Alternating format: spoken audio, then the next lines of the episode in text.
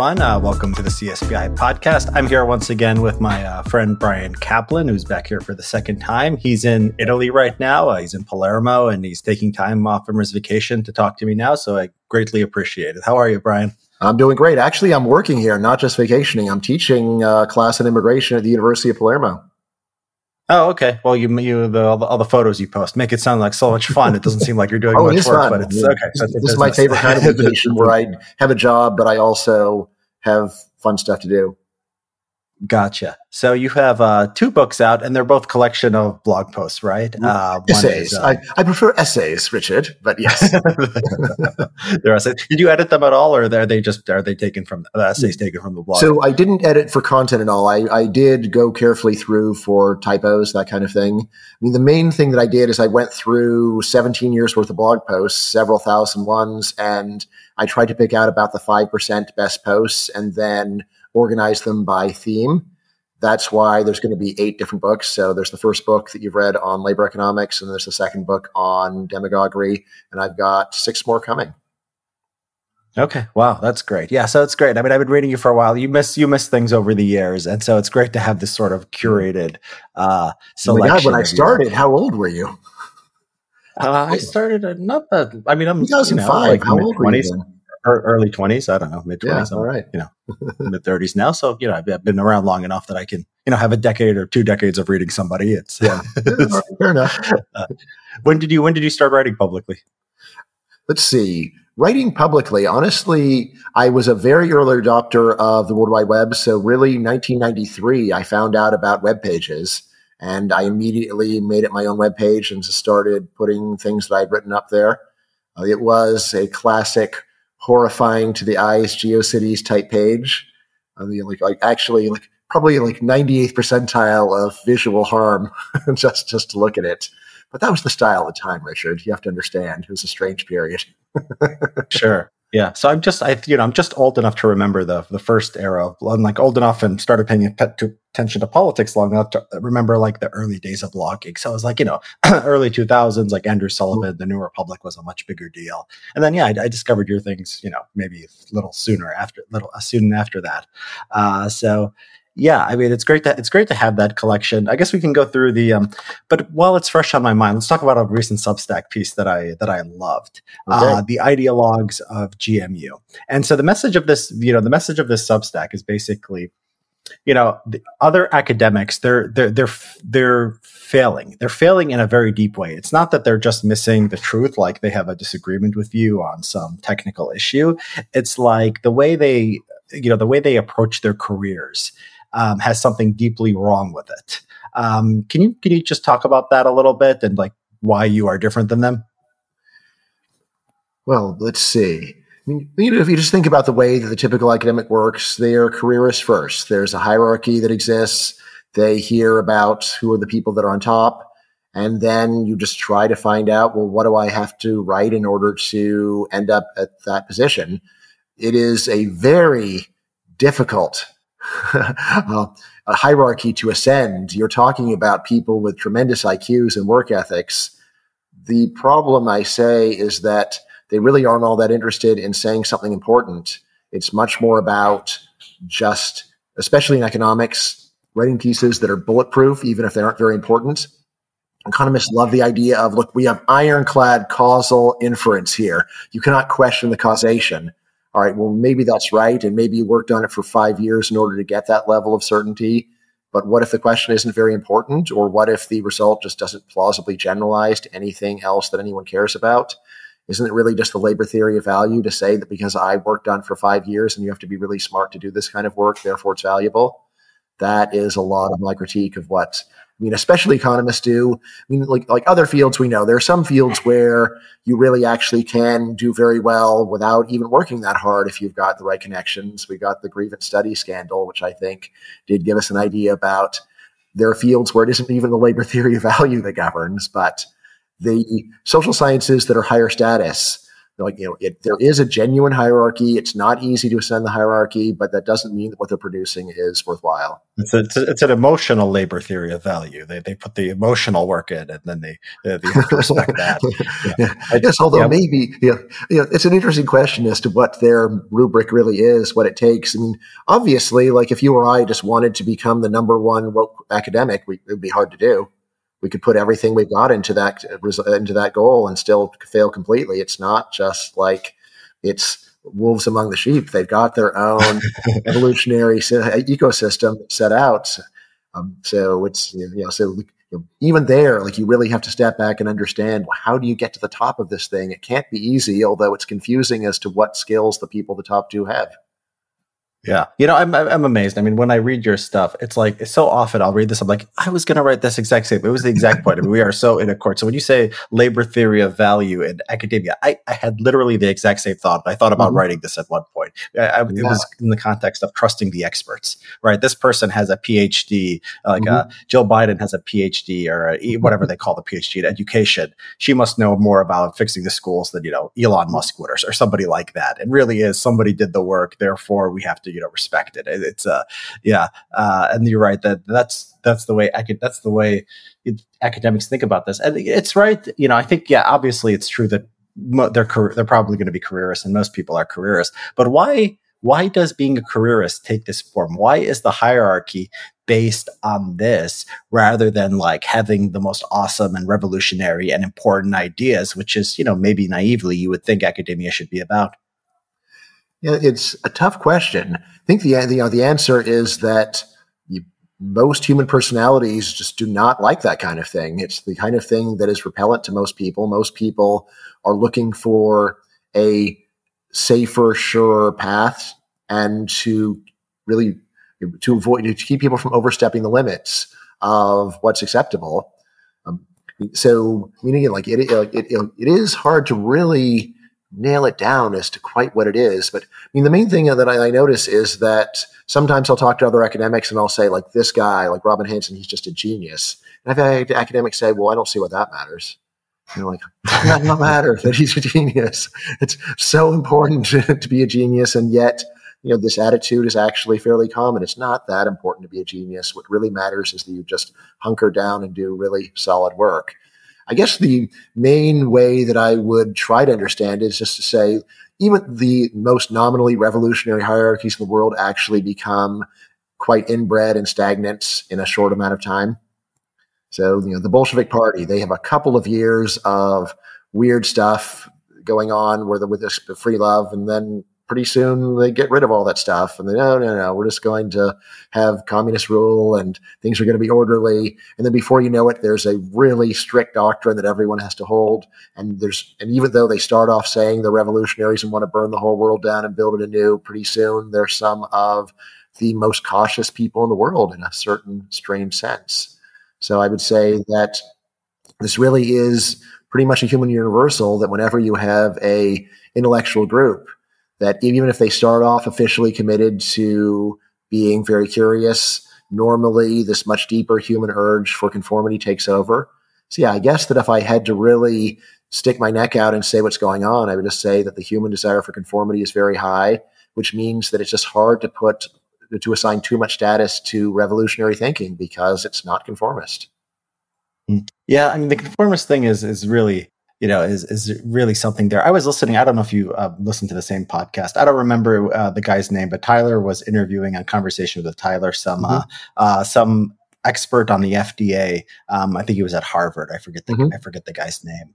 Um, but Tyler would point out something like, "Oh, this guy, you know, the FDA did X, and like X, you know, clearly, you know, like delaying the vaccine by set mm-hmm. amount, and that probably, you know, killed a lot of people. Like, what do you think about this? You know, guy who's expert on FDA?" And it was a fascinating conversation because the guy, I just noticed Tyler would do this again and again, and the guy would always sort of twist things to make what the FDA was doing sound reasonable, and like it was, you know, whatever the decision was was, he was always trying to, you know, find the best possible light in which to, Mhm. and it wasn't like a steel man, you know, uh, exercise. It was more like, well, the FDA did it. So like, even though you can show me like this cost a hundred thousand lives, like they could have done another way, and you could, you could have got a hundred thousand deaths. It- it- you know, it's like a psychological theory. Like you would have increased, you know, distrust in the vaccine, and like maybe that's true on the margins, but like to say that would when you have like a certainty that you, you know, caused hundreds of thousands of deaths, to assume that like it would have been balanced if they did the other thing, I don't know why you would do that. But it just seemed like you know he really wanted to defend the FDA, and he really had a bias to towards saying you know whatever the FDA is doing um, must be right or rational, and I think that's that's common. That that, that is a that Mhm. is a psychological quirk that I think most normal people have. which is Um, hilarious because that's one of my running arguments with Tyler that I accuse him of doing that. not specifically with the FDA, but just rationalizing bad things the government does and saying, well, you who's doing understand that? that it's much more complex than you realize. Like, I don't think it's that complex. I think that they're just bad.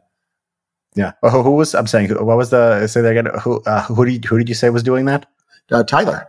So like wait like at you know, lunch with Tyler. So many lunches involve me saying there's some terrible thing government's doing, and he's saying, well, it's actually really makes sense if you appreciate all the complexities as I do. Ah, Yeah, I got it. So there's a spectrum. So this Yes. FDA guy. Yeah. Yeah. There's a spectrum. Yeah. So like Tyler's in the middle between that that guy at Harvard Yes. and, and you. Mhm. yeah. Well, you know, So- Ty- you know, so, you know, Tyler's very good on the FDA specifically. There's other issues where I think he's much more forgiving of very bad stuff government does. Yeah, I remember there was um I, I had professors like this at the University of Chicago Law School, and they would, you know, they would like, yeah, they would take some development in the law and then they would like work backgrounds and find out why it was rational. And sometimes the argument made sense, and often the argument just didn't make sense. It seemed like a like an intellectual like you could, if you were motivated to, you know, you could do the math in a way that makes everything, you know, I guess it, really depends a lot on what your what your priors are. What are these sort of Mhm. mechanisms for uh, a government or an institution getting things correctly? Yes, I mean something that I'm often so- tempted to to ask academics is just like, you know, are you a lawyer for whatever group you're talking about? And you know, I know they're not, but there is this strange lawyerly mentality that many academics have where they know what side they like and then they argue in a lawyerly way. Well, the lawyer's job is not to say, oh, yeah, find my client's guilty of sin. It's to keep trying to go and come up with some story where what their client's doing is actually okay, despite the fact that it seems totally indefensible to any neutral person. Yeah. Yeah. And so the, I mean, the other thing you do in this article, which I think is cool, this is sort of your, you know, this is part of your, it's not just the argument itself, it's your public persona. I mean, you say at the end something like, uh, let's see what you say. You know, you say something like, in, you know, 30 years, they'll be reading my books and they won't be reading any of you, you know, you top, you professors publishing in the top journals. Uh, it, it's, um, I, I like it. I mean, do you, but you know, that, that's not how academics usually talk. Um, I guess you know what what I'm wondering about is like you know eh, do you think that like is it a thing where like you think sort of you have to you have to sort of have sharp elbows to sort of get the point across because there's no way polite you know there's there's maybe a polite way of saying these people are doing worthless work and I'm doing work that's worthwhile. And I think it's great that you know people are you know you think you're doing work that's worthwhile. I think it's great that you're taking it serious seriously. Um, but it really was sort of like a it's sort of like a, a, you know a, a more frontal attack than most people are, are comfortable with. How, how do you how do you think about you know sort of just writing like that Hmm. Well, if you go and read the immediate follow up, this is where I say, you know, I mean, I sincerely mean this in the friendliest possible way. And Yeah, if you, yeah, yeah, and if you want to sure. talk about how to redirect, you know, to, to re, uh, you know, chart a new course in your career, I would really love to help. And I have actually had some academics take me up on that and email me and say, yeah, well, what, what can I do? Oh, yeah, you, you convinced me. Right? And, and, and, and yeah, like I'm not there with Schadenfreude just saying, oh, well, so finally you admit the truth. Haha. Like, like you know, I, I, I can appreciate they've got themselves painted into a corner and they want to get out and I do want to help. You know, so like honestly, like my oh, you know, like the, the advice that whenever people ask me if you could go back in time and give any advice to your teenage self, my advice is always you know, be friendlier to people. So even in this piece, I would say that I was not trying to be unfriendly to anyone. I was making a you know, in, in, a, I will say a good, a good humored comment on my sense of self satisfaction and, and really saying, look, if you want to have that same sense, uh, you, you need to go and chart in your course. I mean, honestly, like I'm never trying to make people feel bad about themselves. It's just not. no uh, I, I, yeah yeah, I'm just, I'm just trying to, you know, so um, I mean, like honestly, like like you know, when I, as I was writing that, I was like laughing to myself, going, "All right, this is very funny." But uh, so that that that was the you know it's true, but also you know, funny because it's true, as Homer Simpson says. Yeah, yeah, it's I, yeah. I know. I, I, don't think you're trying to make people feel bad, and you you, you say you're uh, you know you're you're your best of intentions, and I, I know I know that's I know that's um, I'm sure that's true. Uh, it's just most people would perceive you know most people perceiving this would say you know it's like like uh it's like different subcultures, different fields, they have different norms. Like the the tone of like your essay, if it was like, you know, if you were in a group of, I don't know, like factory workers or something, it probably would be like just seen as like, you know, normal criticism. Academia though, I mean, it seems it seems to be attract a lot of people who are, you know, unusually sensitive to criticism. And this is and you know, and this is why I think academics tend not to write like this, right? So there's there's a connection mm-hmm. between sort of the stylistic. I think there's a connection uh, between the stylistic sort of preferences and the um, you know the more uh, intellectual sort of search for truth. I think you know the fact that mm-hmm. you see you have like sort of a high standard of what you consider something that hurts somebody's feelings makes you better at finding truth. While somebody who has just mm-hmm. is like a hypersensitivity that like if you you know if you slightly criticize their work, they're gonna you know they're gonna break down. That person's not gonna ever arrive at truth because you know you need this sort of you need this sort of conflict. You need this adversarial process where you you know you you see what's right and what's wrong. Yeah, I mean, I also say the fields that I know best, economics and philosophy, are ones where I think that people's skins just are not that thin. In economics, I know better, but philosophers also, when I've interact when I've interacted with them, there is a great focus on is, is the argument true or not, rather than well, how can you say such a thing about my beautiful argument? You've hurt my feelings. um, you know, I mean, obviously, there's also just a self selection. The people that are the individual economists or philosophers that I deal with probably also have thicker skin.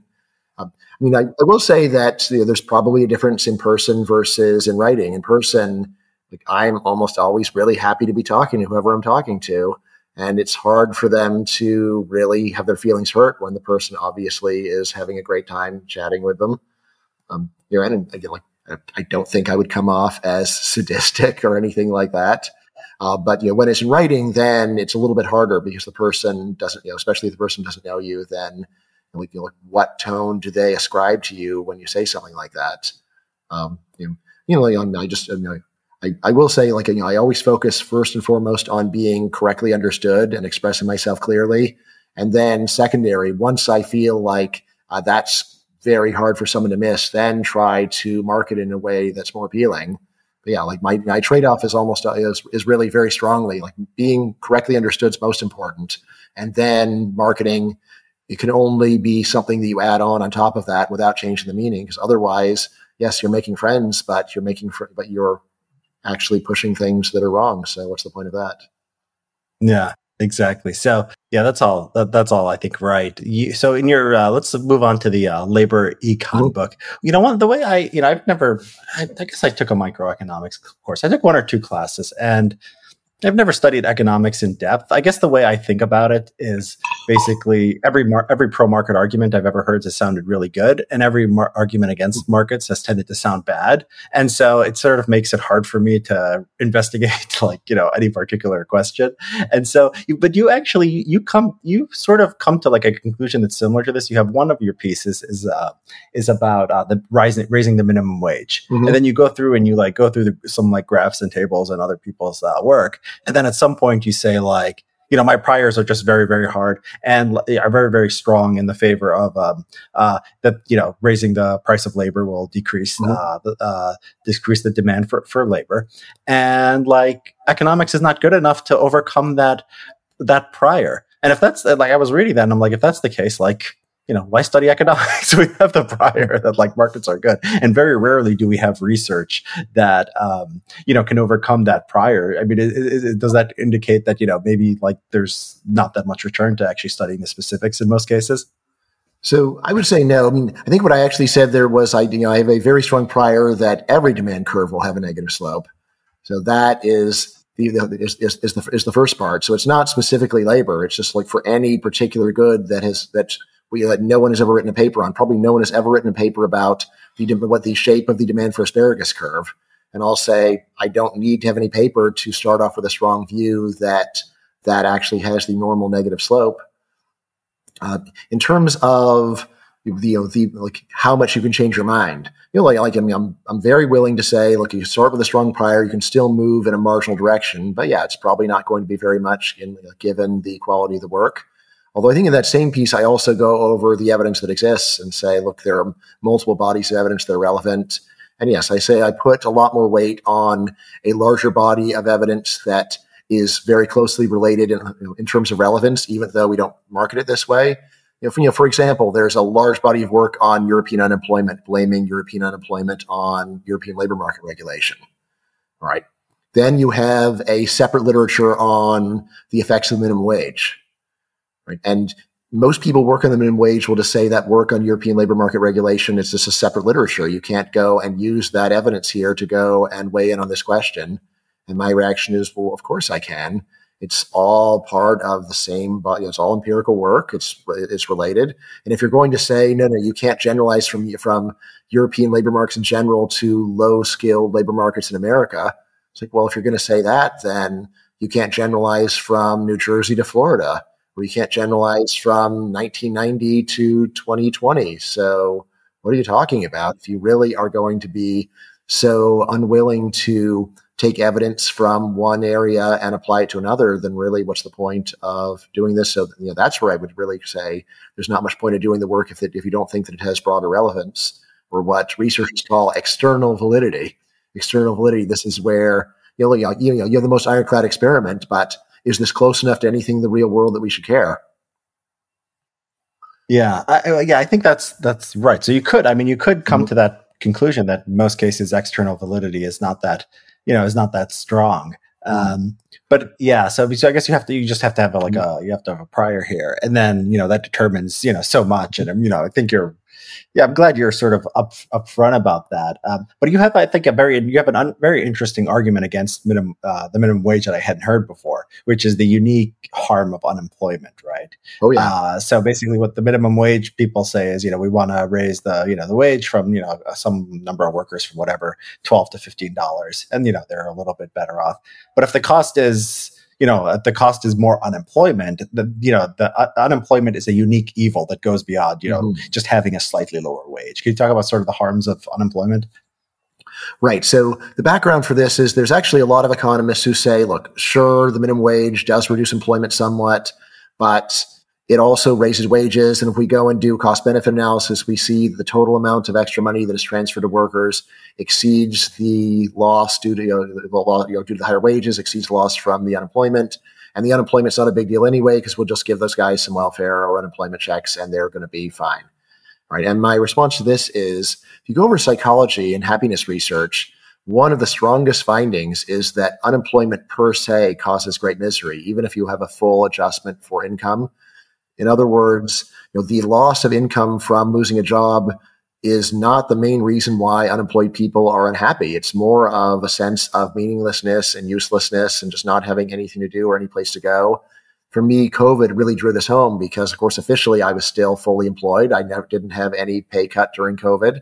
And yet I had this feeling of meaninglessness and just having no place in society anymore because my office is closed. I don't see anyone anymore some people seems like uh, the internet alone that's enough for them.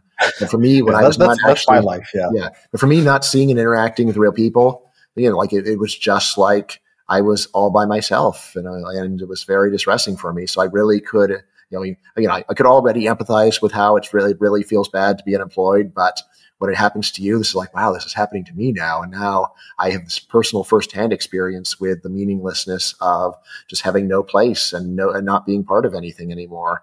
Uh, very painful. Right. So anyway, empirical research on unemployment has usually said that the loss to happiness from unemployment is you know, comparable to like, you know, several times your your actual earnings. Um, what this means then is that when uh, and, and by the way, here's here's the what's really fascinating to me. Normally, people think of this as a left wing point. They normally think it's a left wing point to say that unemployment per se is bad, and we and we need to take this problem really seriously. And yet, somehow in the minimum wage literature, they totally forget this, or maybe never heard it. And I say, yeah, like, like, really, you know, it is much better for human flourishing for wages to be lower and it'd be really easy to get a job than to push wages up and possibly push uh, the net income of workers up. And even if you could go and give everyone who lost their job compensation so they don't ever need to work again, uh, this is just a not a good life for them. It's something where it really feels terrible for people. Much better if they can if they just have you know, really any old job rather than nothing. Yeah. Does this? I mean, this must vary you know, I think about like sort of residential patterns. So I think uh, losing your job and you live in a suburb is probably, uh, you know, it's easier to get disconnected from people than if you live in a city. Um, if you have a big family versus if mm-hmm. you have no family. I mean, I know people from traditional societies who are happy to, uh, you know, immigrants and other people who are happy to just sort of visit relatives and, and family all mm-hmm. day. It seems like it would be like in a, in a, in a sort of American context where we're often in suburbs, we're often far away from other people physically, and we mm-hmm. often don't have large families. That this would be, you know, particularly bad. I think the European results were quite similar, but I mean, of course, you can say a lot of Europeans, you know, they've got small families.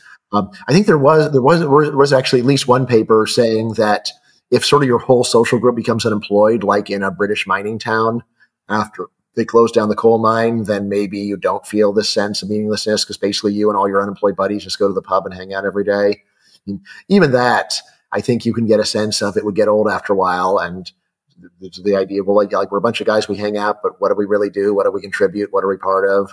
Or we're part of a group of guys that drinks beer together every day while we receive welfare checks. Doesn't seem like a very satisfying life.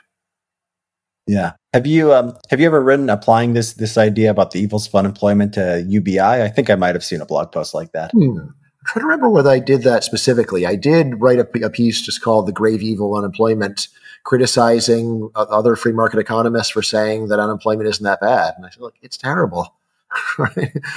this was you know during the Great Recession. There actually were a lot, a lot, you know, a lot, a lot you know, people that I knew, friends, just saying, "Oh, well, what's the big deal? People get like a vacation. There's like extended unemployment benefits."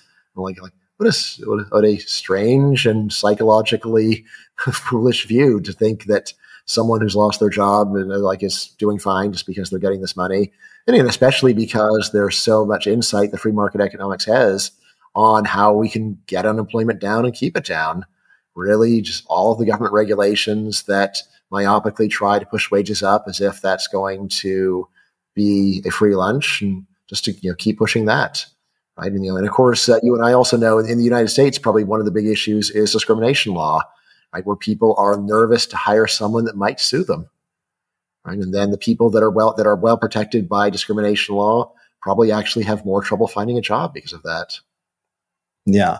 Yeah, the, the so you know, labor, it seems like you know I've worked like uh, uh, like uh, normal jobs. Like as a teenager, I worked in like restaurants and stuff like that. And yeah, I mean, it, it seems like I think that a lot of people would like you know, there's flexibility. Like I, you know, I really hate one thing that gets to me, you know, because so the flexibility is so important because people can have all kinds of preferences, right? If mm-hmm. the only job available is like, you know, a minimum wage and, you know, you have to work 35 hours a week, like somebody might, you know, find that, you know, miserable. And if mm-hmm. you give people like the odd, you know, the they just want to get out of the house and do stuff and you know they want to work 10 hours a week for three dollars an hour some token you know token mm-hmm. amount like that's you know that's illegal um, and i think about like these people who complain about like the gig economy and it's like mm-hmm. oh it's bad because you know you set your you know the, the pay is not that bad you know when you look at it compared to a lot of other things but it's like it's you know people just sort of see it as bad because it's not like you know nine to five in an office and clocking in and all that other stuff and you know it's like and, and no, also like, gets around is, a lot of stupid regulation yeah, yeah, it, does get a lot. Hence, California trying to treat Uber drivers as if they're employees. I mean, and this is where, you know, of course, there's the, the, the, general absurdity of this distinction between the employee and the independent contractor. And look, it's all just semantics anyway. But California trying really trying to to regulate it to ensure that you can't escape regulation just by calling yourself self-employed. Yeah, it's a, and it's amazing. I wonder how much of our you know sort of uh, uh, economic sort of strength and you know uh, progress can be attributed to sort of innovation in the private sector to get around you know stupid government regulations. Because this is just a very obvious case where you know a lot of things gravitated towards this contractor economy, which was mm-hmm. just you know easier to hire and fire, and you know it's less regulated than the. Than oh, the I mean, you know, striking especially how even universities, with all their bleeding hearts, still will standardly outsource their janitorial services and other jobs like that. And in this way, they don't have to get involved and they don't have to get their hands dirty with actually paying workers low wages. Right? No, no, no. This is a contract with someone else. Whatever they do is their business. It's not nothing to do with me. Right? And you know, but you know, like you know, you know, typical kind of thing where if anyone else did it, then people in universities would be at, at minimum tut tutting or maybe blowing their minds over it, whereas you know they do it themselves and don't seem to have any problem with it. Because how, how could you criticize us? We're so wonderful. Yeah, yeah, switching the topic to uh, to immigration. Did you see this tweet that was getting retweeted a lot? It was about this uh, this guy goes into his dentist's office, and the person at the front desk is not a person; it's a computer screen with a woman from the Philippines. I actually saw it on your Twitter. I was reading it over right before this interview, just catching up with what you're doing. Um, yeah, you know, it's uh, you know, a great story as to whether it's actually going to be scalable. Um, you know, like you know, the Zoom era has shown us that things are at least more scalable than we had previously thought. Uh, at the same time, there is a lot of pressure on people to go back to work. There must be some reason why we hadn't outsourced all this stuff before. I would think. Um, you know, so immediately, like to me, what's what's really striking is that as of the last time that I checked, I looked into this about five years ago. You basically, if you know, when an Indian programmer moved to the Bay Area, tripled his salary. Right now, it's easy to say, well, that's just because competition requires them to do that. But it's like, well, wait a second. Why are there any programmers in the Bay Area if it's if that's all there is to it? Why have they moved all their programming jobs to India already? There's got to be some productivity gain from having those programmers physically present, even if it's a bit hard to articulate. Probably the best story that I've heard is that it's especially hard to start a new business with everyone being virtual it may be that once you build up a regular team spirit and a way of functioning, then you can go to virtual from there. But to be virtual in your entirety at all levels is just hard in terms of building a team psychology or something like that. I know that doesn't seem fully convincing, but the other alternative is that businesses are stupidly paying triple what they need to for the same quality of work, which also sounds pretty hard to book. Well, I mean, I mean, an obvious answer is maybe the technology is not so reliable. We're having connection troubles, you know. Mm-hmm. Uh, you know, right here as we speak. So, mm-hmm. you know, you could imagine that it's not reliable enough for, for a lot of uh, businesses. It's that specific case. Mm-hmm. Just why doesn't, why isn't your receptionist always just someone from the, the Philippines? Right. Although in the case of programmers, yeah. it seems like it's you know, like, like you know, almost everything they were doing was actually doable just by an old fashioned email. You didn't even need video. So for email, then almost everyone on earth has very reliable service because the amount of the, the, amount of bits that you're sending is almost nothing, even for an incredibly detailed computer program. That's probably nothing compared to one hour movie in low resolution. Yeah, yeah, that, that that's right. You know, is, I mean, one thing I love in your books, I love when anyone does this, but you you know you do this often, is that where you sort of say some uncomfortable truth that both sides don't like. So you know, there's a, one or two essays where you talk about sort of like the uh, the poor and how they're morally bl- blameworthy. Oh, yeah. um, and then like I think that's I think that's like you know the left people on the left would say that's horrible. But then I think at, at, one point you compare them unfavorably to like the poor from the third world, right? And I think mm-hmm. you do this maybe implicitly in the uh, stuff on the success oh, yeah. sequence. It's like you know those people like in the you know poor people in the Philippines or Mexico, like you know that you could say it's not their fault, but like America and you know that that that's that's a terrible message to left wing people. That's a terrible message to right wing people who are more who are more nationalist, right? But uh, yeah, I mean, your view is that there we should blame the poor for their circumstances, and the first world poor are probably the most blameworthy people of all. Is, is that right? Right, you're overstating a bit, but yes, you know, just to say that bad behavior is one important cause of poverty. That's what I will definitely stand up for right? I mean, like, like you know, of course, honestly, a lot of the poor children, and I wouldn't blame them all. It's not their fault. Their parents don't have their acts together, right? Uh, you know, like you know, there there is this old saying of you know, oh well, you're blaming them for choosing the wrong parents, which is you know an obvious dig at how unfair that is. And I say, yeah, it's unfair to go and blame poor kids because their parents don't have their act together. Unfair to blame people in the third world because they happen to be born there. And it's the same arguments. You don't choose your parents; it's not your fault uh, for that. But on the other hand, if you have, you're an able-bodied adult and you won't get out of bed and go and do a job, then yeah, like that seems like it seems pretty bad, right? Or if you have kids that you know, if you have unprotected sex when you are not prepared to support a child, right? It seems like very blameworthy behavior to me. You know, like what is the, what is the plan exactly, right? And by the way, you know, like one of the things that I find most fascinating in reading research on this, often it's by very left wing sociologists who would never go and blame the poor for anything, but the best ones are still very empirical. They actually talk to people and they report what the people actually say. Uh, so there's a great book called Promises I Can Keep about single moms.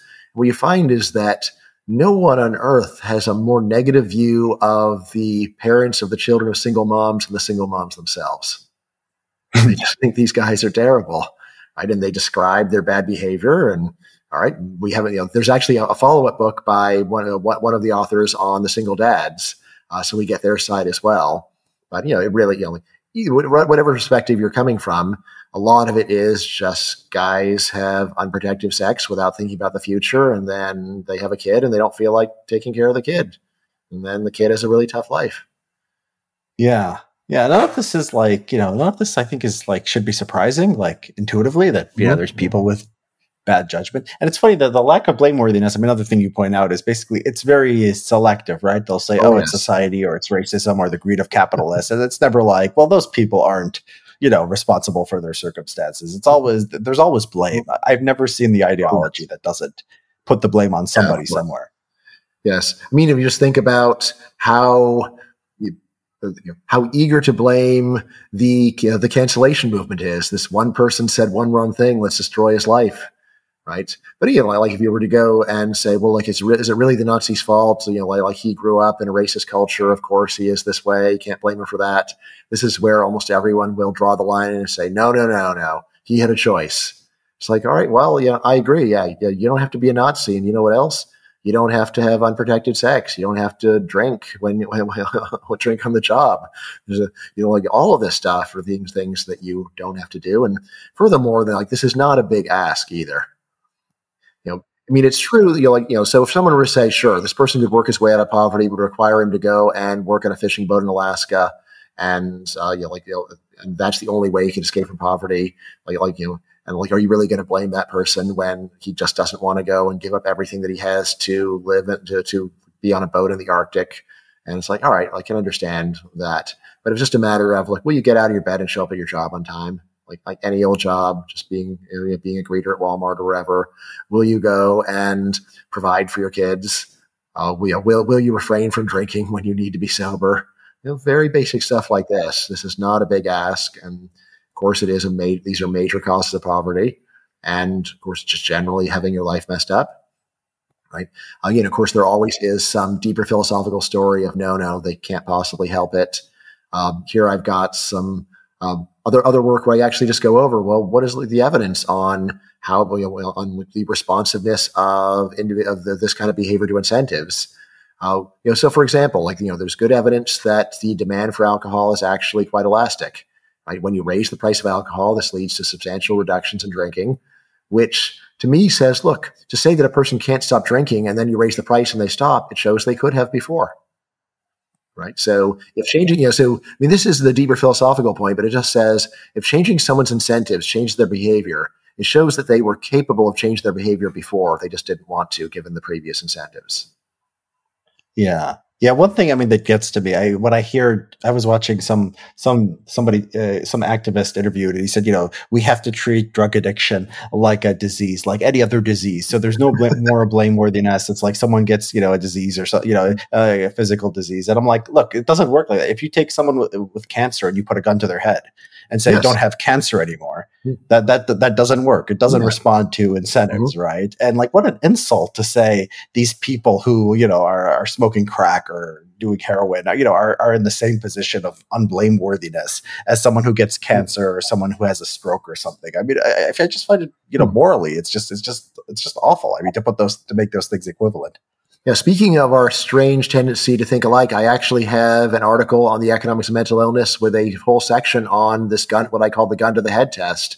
Of uh, yeah, like if you, if you actually get incentives high enough, does this lead to a change in behavior, which shows that there is a difference between what people call mental illness and regular old physical illness. Yeah, you can't just say, yeah, you're right. You know, you're totally right. Uh, I think the paper from 2005, in a way, I was it's it's it's my maybe my article that I was most pleased that I was able to publish it. I actually didn't publicize it until it was in print because even you know even before cancellation was a thing, I was thinking something that's so incendiary. I could actually see someone trying to go and get the editor to pull the plug on this article, and I really wanted it to see print. Uh-huh. Uh, did you bring up uh, Mao and, and, and sort of how Mao got rid of opium uh, addiction in China? So I don't think I did that one. I mean, you know, I mean, I, there, there, there were a number of other articles on just the price sensitivity, and there's actually a kind of therapy for addiction that just consists in if you've been conforming, then you get better treatment and you get goodies and money, and if you don't, then you can lump it.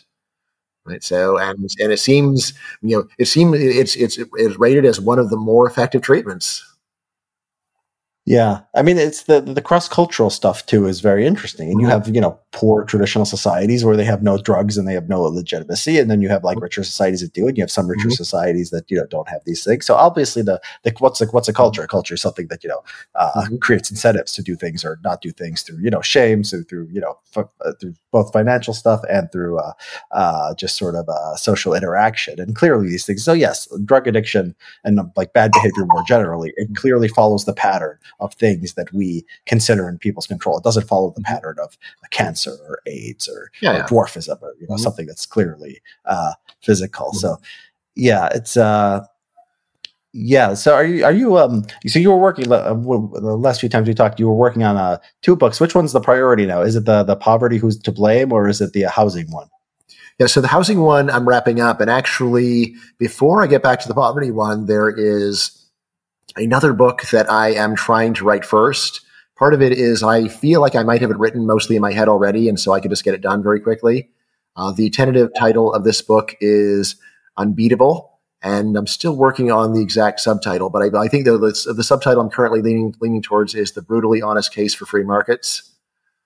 Uh, yeah, so this is this is one in a way where I just want to take all of my thoughts about economics and especially the let's see what's the and and like, and especially like, like you know, not just market failure theory, but how government works in the real world to uh, you know, sort of uh, basically give give, give a, a more popular defense of free markets, you know, of, you know, of the kind that Milton Friedman did in Free to Choose. But I think we now just have much better arguments than we had back then. Uh, and especially we just have a better understanding of where government is screwing up most egregiously.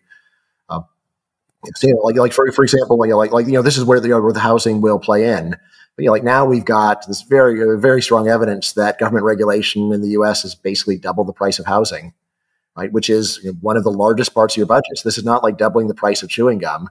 This is doubling the price of of, a, of one of the most critical goods for for human well being. And the economics is really quite clear cut. It's if you don't hand out permission to build more stuff, then the few things that are already around will have a really high price and people will have to endure those really high prices.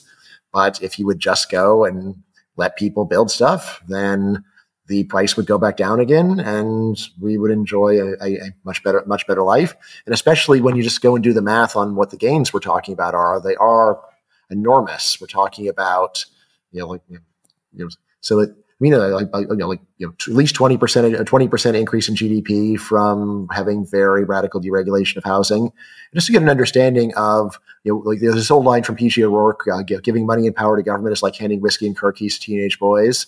And this is a nice example because you give government the power to go and regulate housing. There's some obvious externalities and problems, and what do they actually do? They actually do is just wind up strangling a market that was working uh, very well before. And so the fact that you can in a textbook go and come up with some theoretical case for why government could improve things doesn't in no way shows that if you actually hand that power to government they will improve things. And i think now we've got really strong evidence for very important markets the government uh, uses this power to go and make things worse. And again understand well but why are they making things worse? And the answer is because these regulations sound good. The regulations sound good. Saying look oh you know like you shouldn't be able to go and block people's views all right well fine, let's go and pay way more for housing so that we can have slightly better views. That makes a lot of sense. But in a political context, that or contest, that's not going to sound very good. Or you know, like like tearing down historic buildings. Like, look, you know, we got enough historic buildings. If the mar- if people aren't willing to pay enough to keep them up, then what's the big deal? Let's just tear them down. And there'll be plenty of there'll plenty of other historic buildings. Again, it's one where it's like, yeah. oh, well, we just make this small concession to government. Then you realize, no, like when you make that small concession, eventually it does metastasize into this grotesque policy that we have, which has had these horrible overall effects. So it would have been much better to have drawn the line at the first thing and saying, no, if it's your building, it doesn't matter if it's historic, you're free to tear it down and put something new there. Yeah, you know, the, it's funny when you say it's because it's, um, you know, just we do this stuff because it sounds good, and it's funny when you listen to people's like exp- other explanations of like why, um, like these things are expensive and why policy doesn't work. So mm-hmm. on the mm-hmm. left, you have this sort of, you know, this blame capitalist things now that's you yeah. know gotten the blessing of uh, Joe Biden recently, so the highest levels of the Democratic Party, and that's normal. On the right, you have this sort of, uh, this sort of populist, you know, uh, it's foreigners doing it, or it's like, mm-hmm. you know, some elites they don't want you to have a family because they want you to be a pod person and, you know, just be manipulated by Google. And, you know, these people go in these like strange conspiratorial directions. And it's like, you know, do you need that? I mean, it sounds good. It's like, it, these are the policies. We could show you how they work. And it doesn't, it's like, people need the blame. They need, they need a conscious agent doing something to doing something to them, right? It can't just be people mm-hmm. are stupid and you know they're they're uh, responding to normal incentives and they're responding to public opinion and things that sound good, and and that's all there is to it. I mean, that's sufficient. You don't need much more beyond that. I mean, especially the idea that ugly truths exist is very hard for people to admit in politics. You know, the idea that look, if we just were to go and tear down half the historic buildings and rebuild, the price of housing would fall ten percent in major cities, and that's a great deal very hard to make, very hard for people to say that or to admit it, even though I think that, of course, the world is full of ugly truths. How could it not be? But that, is that is that an ugly truth? What the conspiracy theory that there's a cabal of evil people who, or it sounds much uglier to me. So some people are sort of uh, attracted to something that's you know ugly as long as it gives them sort of a target to go after. Hmm. Well, see. That's you know that's an interesting point I'd say. I mean just just to uh, sound like gilbert and sullivan. Well there's ugly truths and ugly truths. You know there's the ugly truth of our enemies are terrible and they are trying to destroy us. But that isn't really an ugly truth for the person saying it. It's actually one that makes them feel great and lets them feel you know superior to the people they're talking about and lets them bond with their friends. But then there's the ugly truth that sounds ugly to almost everyone. Things like uh, like, you know, uh, uh, let's see what's what's a really nice example saying, know, how about like, you know, many children are stupid. That's an ugly truth. Of course, many children yeah, are stupid. Yeah. Right. Now, many children are stupid. That, that's one where no, no, almost no one on earth can really feel good saying that. It's not like saying the Republicans are stupid, where they're our enemy and we can laugh at them. This is more one where it's like, well, no, no, every children is special. Every children is smart. Every child is smart. Like, well, no, they're not. How could that be? That's like saying every child is tall. It makes no sense. Yeah. So this this sort of gets into your you know your second book, how evil are politicians, mm-hmm. and I, I, I I like this because this is you know I've again you know thought sort of the same way. I mean, your argument is that you know if you have a lot of power and you don't exercise due diligence uh, to find out like you know whether whether what you're saying or what you're advocating for, what you're doing, you know makes any sense, then yeah, you're you're evil. I mean, I think that's a, I think that's a mm-hmm. fine definition. Like if the definition of evil is you have to like want to sadistically torture people, you know, I, I think mm-hmm. That's gonna that's gonna not gonna apply to many people. Um, it, it's broader than politicians, though, right? Because it mm-hmm. also applies to, say, journalists or activists, mm-hmm. right? Because a lot, mm-hmm. a lot of activists, I mean, I'd say, well, the vast majority, don't seem to do any kind of cost benefit analysis when they mm-hmm. advocate for, you know, whatever whatever they want. Are they are they also, you know, are, are, they also evil? Is everyone who pays attention to politics basically evil, except a, a small minority? I guess is is that the implication of your of your book? There are degrees. So, I mean, I, I, I, do pick on the politicians because they have so much power. And, you know, even if you're just a city councilman still, normally that's billions of dollars and human, and as well as human freedom. You're passing laws. People go to jail for breaking these laws. So I'll put very high moral responsibility on them. But yeah, but also for journalists or activists, people that are influential, it's a, you know, it's a sliding scale right? And then I'm also very happy to make your usual common sense adjustments for I'm not going to hold a 14 year old to the same standard of a 40 year old. Um, a 14 year old is still just figuring things out. And when they say something ridiculous, it's like, all right, well, maybe the kid has never actually even heard the objections yet. So give him a break. 40 year olds like, all right, I think you're old enough that you should have figured this out by now. And you haven't. And yeah, like what you're doing is quite bad.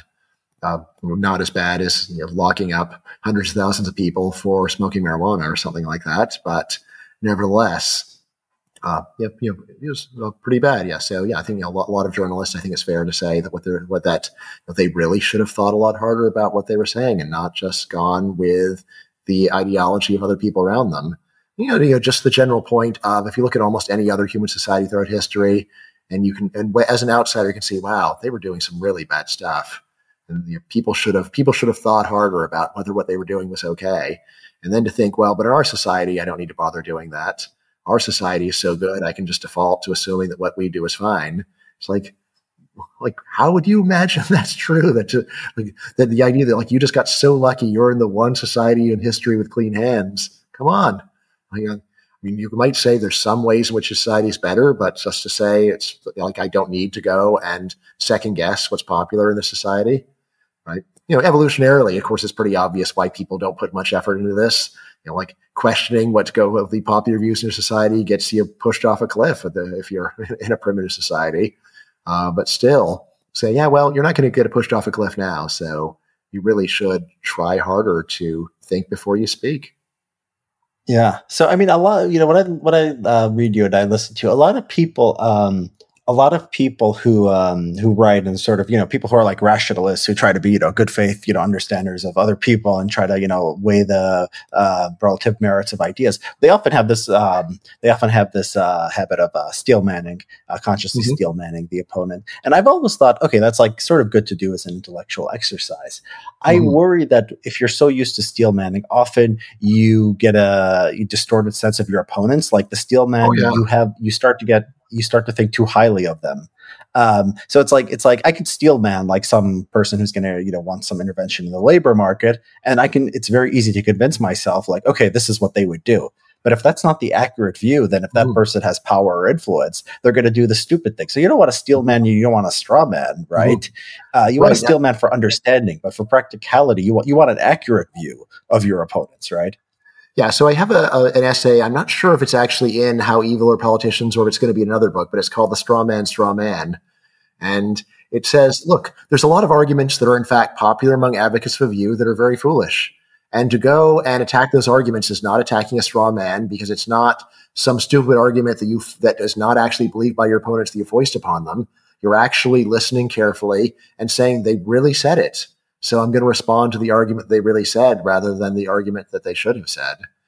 Um, so, so yeah, you know, I mean, it's you know, like steel manning is, like, is indeed a, like a great thing to train yourself doing, but also it should not supplant actually listening to real human beings that disagree with you to get an idea of what's going on inside of their heads. I mean, I find often the smartest people have the very poorest understanding of what most people think because they really just can't imagine the, the, le- the level of impulsive folly that most people subscribe to. I mean, this is a uh, argument that I've had with Robin Hanson for decades. Where Robin says, "Well, I mean, what's really going on is that liberals are more concerned about adverse selection, and, and conservatives are more concerned about moral hazard." and I say, like, Robin, neither of those groups, like 98, 95 percent of the people those groups, have never heard of either of these things you're talking about, and this has nothing to do with how they form their views at all. And he's like, well, then what, what is it? I say, well, first of all, not that. And then second of all, let's go and actually listen to some of them and what they, and not, and not just the best, not just the very smartest representative of the view. Go and listen to some real people with, with this. And honestly, you know, I will say that if firsthand experience plays any role in my thought, it's the firsthand experience of arguing with my own dad, who is a very frustrating person to talk to. As far as I know, he's never read anything I've written. Right? And he really does just let his anger be his muse for every issue. Like, who am I angry about? Like, that's the problem. Right. So, you know, he's the angriest anti-immigration person that I personally know, probably.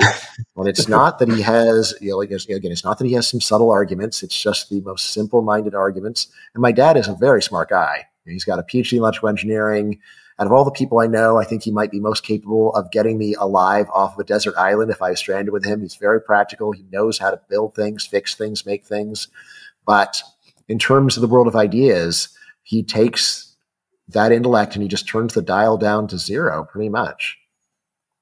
Yeah. And it's, uh, this is not mysterious either. I mean, it, it, it's it's the it's the incentive problem. It feels mm-hmm. good to it feels good to you know it feels good to hate someone. it feels good to indulge yes. in this stuff. And, and thinking, I mean, one of my favorite conversations is, with my dad, or most illuminating, I was explaining the idea of betting markets to him. And then I say, you know, like, for example, you could have a betting market on will the Iraq war increase terrorism or reduce terrorism measured by number of deaths? And he heard all this. He goes, yes, but but we are, but like I want to invade them. We're going to invade them. What's the what? What will your betting market get me? Basically, for him, the only thing a betting market could possibly do is to veto his victory that he's already achieved. So, what's the point? Like, well, the point is to find out whether the policy that you're pushing for these reasons actually is, is likely to achieve those. But that was just not on his mind at all. It was, look, I know what I want to happen. And don't try to confuse me with it's unclear whether this will work.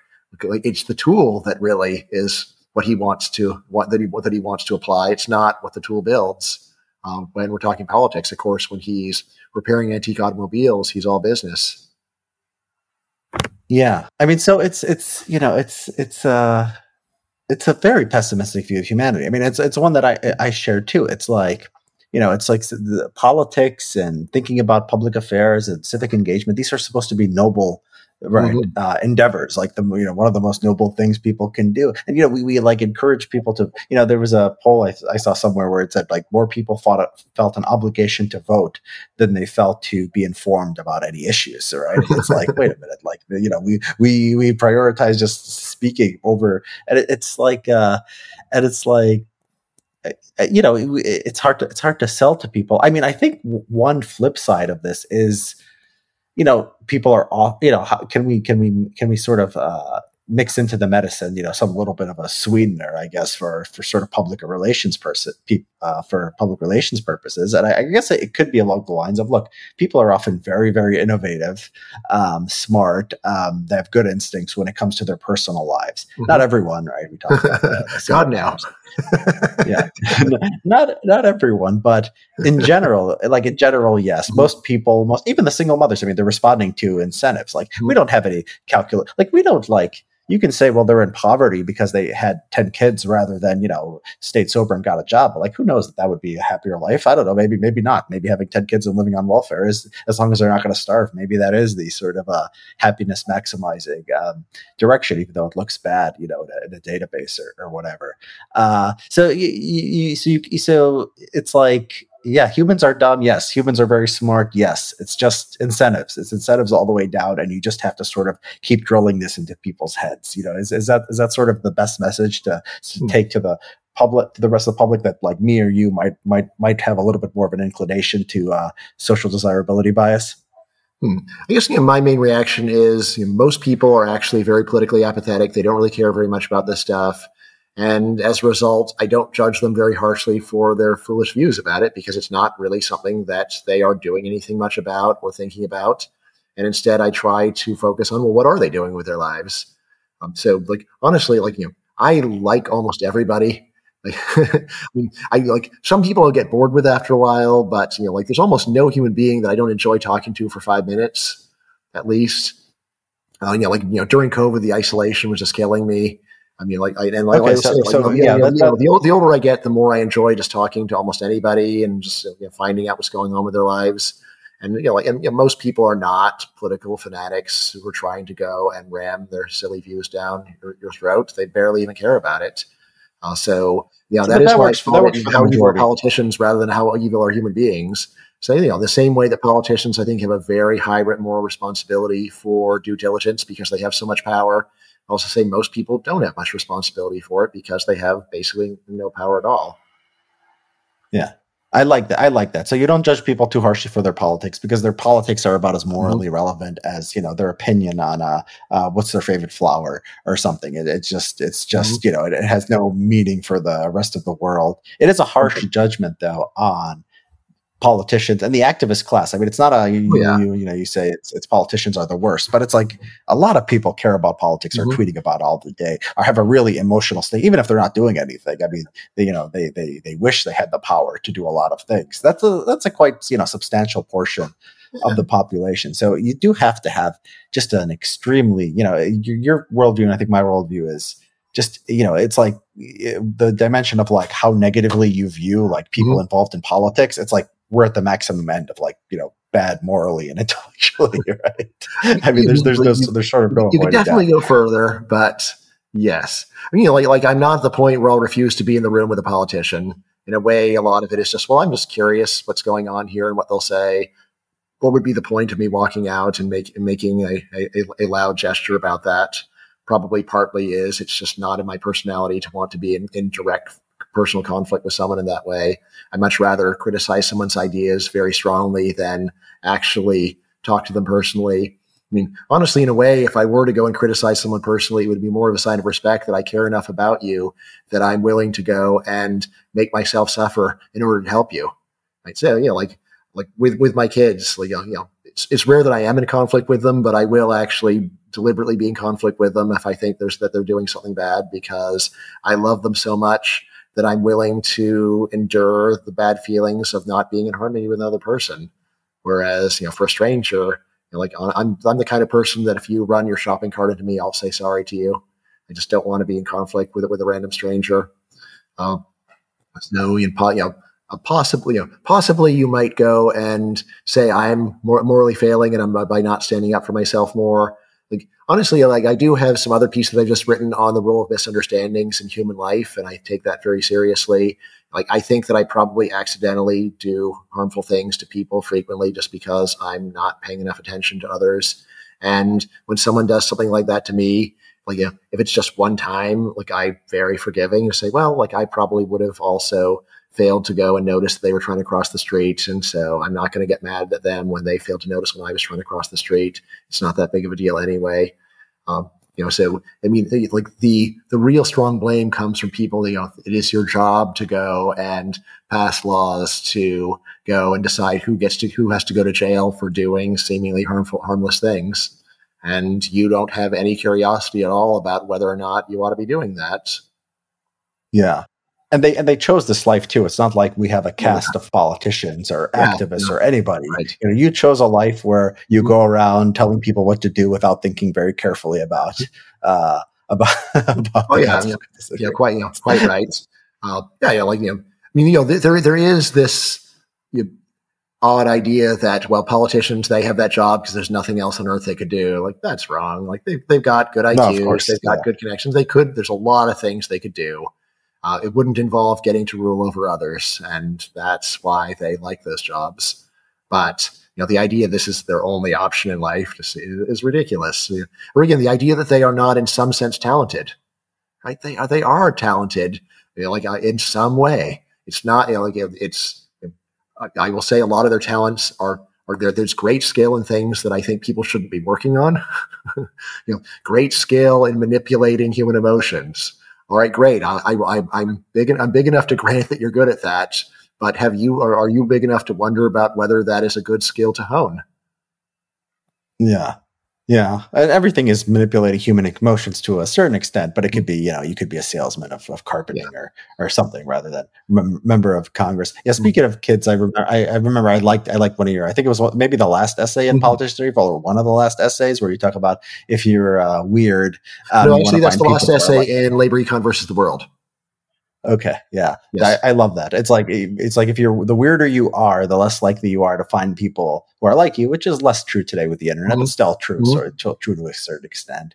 Uh, and you know, if you, I love the ninety nine point nine. If you're the ninety, the correlation is like you have a you have a uh, table like your ninety nine point nine ninth percentile of weirdness. I think I qualify. I won't speak for you, but I think I think I think I'm there. Mm-hmm. Um, and the correlation is only uh, you know r equals you know point point five. Then your kid's going to be like it's some, it's very high. It's like 90th or 90, 95th yeah. on uh, on average. And I just thought that, that's that's really cool. it's like really cool. It's like you know you, you make people. Yeah, like, so, yeah, oh, so I, my second book is Selfish Reasons to Have More Kids. That was I think an idea that I came up with after writing the book, and I saying, you know, look, you're like you know, given how strong genetics are, one of the best ways to create uh, to get to get people like you is to have more kids and they will tend to be like you especially if you also find a spouse who has the traits that you would desire in your children um, you know, this is one of one of my favorite pieces of self help is to focus on finding a spouse who has the traits that you would like to see in your children, uh, rather than more superficial traits that people, especially men, tend to focus on of just looks. And I say, well, you know, yes, you can, you know, we could much more, much more important to focus on personality. And not only as I would say, is personality much more important for a marriage because you're going to be with this person for a long time and their personality is going to be a lot more stable than looks, but also you probably don't care that much about what your kids look like, but you care about their personalities a lot. No, I care. I care a lot about what my kids look like. I think that I don't think that's a, that's a universal uh, hmm. preference. Actually, I think uh, yeah. I mean, like, people, like most uh, people get used to how their kids look pretty easily. If your kid is a big nose or something, you can get used yeah. to that. But getting used to your kid being lazy, that's hard. I, I, guess you do get used to it, but I, I, you know, it's just like any other trade. It's like you get acclimated to a lot of things, but no, the the beauty thing is important. I, you know, I, I, I do have a sort of maybe this is one place maybe we'll develop at some point. I think I think I have a uh, more than a lot of libertarians, a lot of rationalists, a lot of people sort of that I talk to. I think I, I, put more emphasis on aesthetics, but both like physical and like moral and like you know artistic. Like that's like you know sort of a, a more of a, a important part of my worldview. But yeah, that's that's a conversation for for another time. Uh, okay, yeah. Do your, do your male friends have to be good looking too, Richard? they don't have to be good. Look, look it's, it's, it's, it's, I put like there's a scale, like it's, it's, I put up slightly more on the scale than I do uh, than other people uh, tend to. I think, and actually, a part of it is I think that we all do to you know more or less. I think it's one of those things that you know I'm, I'm sort of a little bit more honest about it, or maybe I'm not. But you know, I have I'm open to the idea that you know I just genuinely do care about this you know more than more than other people, and you know I don't think I don't think there's anything wrong with that. I mean, you see, uh, you know, if you talk to people from like traditional sites, often it's like it's like very clear. It's like you know, my son, and like instead of it being like, oh, he's a smart guy, it'll be like he's handsome, he's tall, he has you know this mm-hmm. color eyes. I mean, it, it, it's it's uh it's not that unusual, sort of from a world historical perspective, for that to be sort of a cultural preference. I think we're on the we're on the other side of the spectrum. We're more like, no, it's like terrible to say. I'd rather have a you know pretty daughter than an ugly daughter. Yeah, I mean, like be reasonable point. But if you rather rather rather you know, rather you know, be- beautiful but hateful versus ugly but likable. Yeah, uh, I know it's it's it's, it's a. I mean, I mean like you might you might say that you can't easily adapt so much to your spouse, but to your child, I think you can adapt to the tone that it looks very easily. Yeah. Whereas, you know, whereas I, I think, personality personality in anyone yeah. is actually hard to adapt to. It's hard. Like if someone has a personality that bothers you, if you know often actually it just feels worse and worse over time. It's, you know, rather than the usual story of hedonic adaptation, you get used to it. See, that's one of the things you don't get used to. My big takeaway from happiness is the main if you want to be happier, the main thing to focus on is spending as much time as possible around people whose company you enjoy. This is something that does not get old in the same way that a granite countertop or a Mercedes gets old. Yeah.